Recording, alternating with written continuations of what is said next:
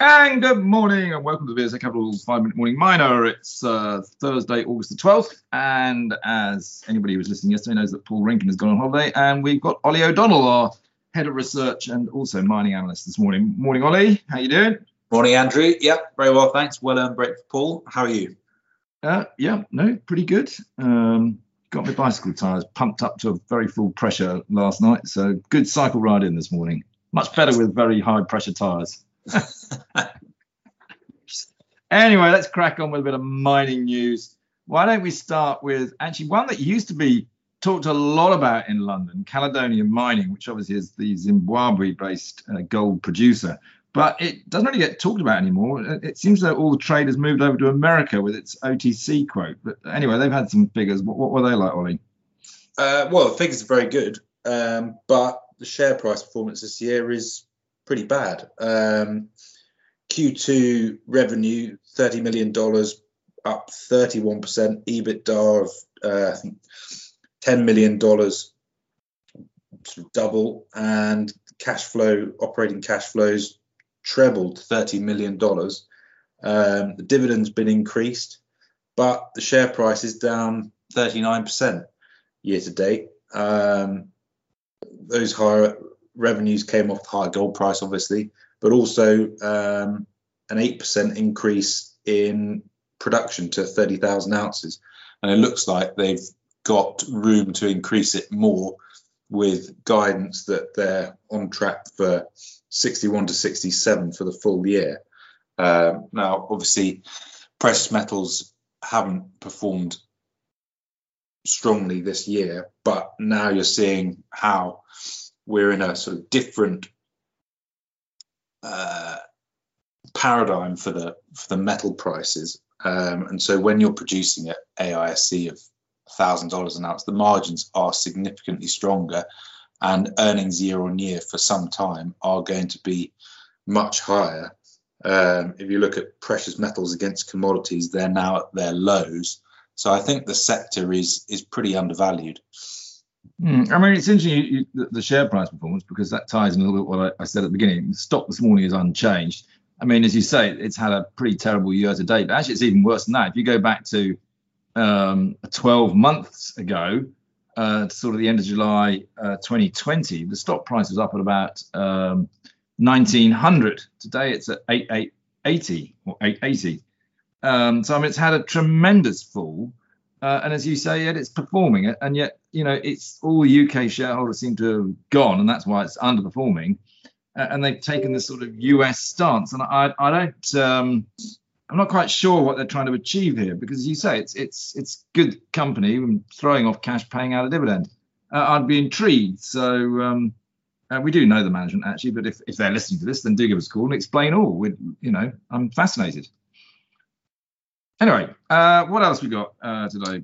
Uh, well, if we stay in Africa on gold, um, Pan African announced a, a new three-year wage deal, um, and I think this is going to be something you've got to keep a close eye on in in mining. Obviously, wage negotiations in South Africa are a sensitive issue, especially when you're dealing with the unions. Um, but a three-year at five percent uh, increase per annum looks a sort of fair deal.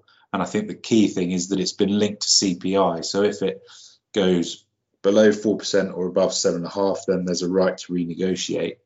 Um, obviously, inflation is now, um, everyone's looking at it. And so that's going to be something that, that probably features. And I would I would think that even if it doesn't get to seven and a half percent, there'll be um, probably pressure to to renegotiate, even if it's sort of six. Um, but that is going to be something you increasingly see, whether it's in South Africa or South America or, or anywhere where there's sort of unionized mining workforces. Mm. And I think the other thing, actually, I mean, it's interesting when we're looking at South African companies, we obviously have to look at the currency as well. I mean, you know, I'm sure South Africans feel that the rand at 20 to the pound is is too cheap, but actually, it's interesting. I mean, the rand a year ago and sort of five years ago or so was 24 to the pound. And the way South Africa is at the moment, you would imagine that actually it ought to be even weaker. Uh, so I wouldn't be at all surprised. I'm, I'm, surprised by the strength the rand has been showing recently. Um, so I wouldn't be surprised to see the rand weaken in the next um, 12 months more so, which will obviously put pressure on the the listed companies' earnings in London. Yeah, yeah, and yeah, you, will see that through in, inflation as well, um, and costs for mining companies will will start to go up mm. with with the commodity prices. It's not uh, your cost base isn't going to stay flat, unfortunately. All right. Any other company news?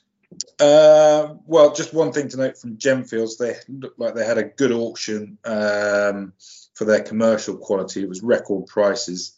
Um, there's not a lot to compare it to because the last one was in um, in the midst of well, just before COVID in February 2020, and their last post-COVID auction uh, was higher quality emeralds, but also showed a very strong increase. So I think we can start to see that actually there is some a bit of a price trend, but it could still just be inventory working its way through the system uh, on the back of COVID.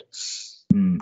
But the interesting thing from that is that it was an online auction entirely, which looks to be the way that all of these precious stone markets are moving. Yeah, we, have been seeing that on the emerald market as well, haven't we? Yeah, yeah, yeah. Lucara have made big effort to um, to transition to, to online away from face to face. Maybe just finally, uh, Ollie, worth touching base. The, the tin prices is running away yet again today.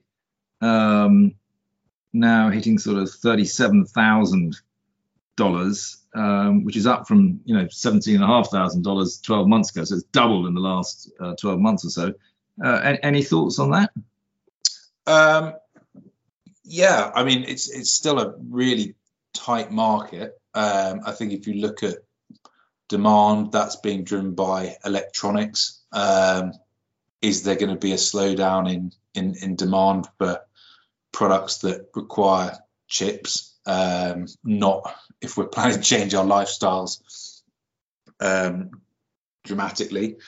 Um, and then on the supply side, um, there's there's just not a lot coming on. If you look at the listed companies, their incremental contributions over the next few years are all single digits. Um, the only group that I think have a, a double digit increase, 10,000 tons, is Metals X, and that's not until 2025. So, adding new supply, these companies have been unloved for years and have had no uh, investment really to, to explore. So, to bring on new production in a meaningful way is going to be really difficult. And I think if you look at, obviously, we're at record highs in the tin price at the moment, but if you look at when tin has um, gone on runs in the past, it's not just a 12 month thing and and then it falls away. Obviously, if you look at the price chart, then it looks very dramatic with spikes that are, that are volatile.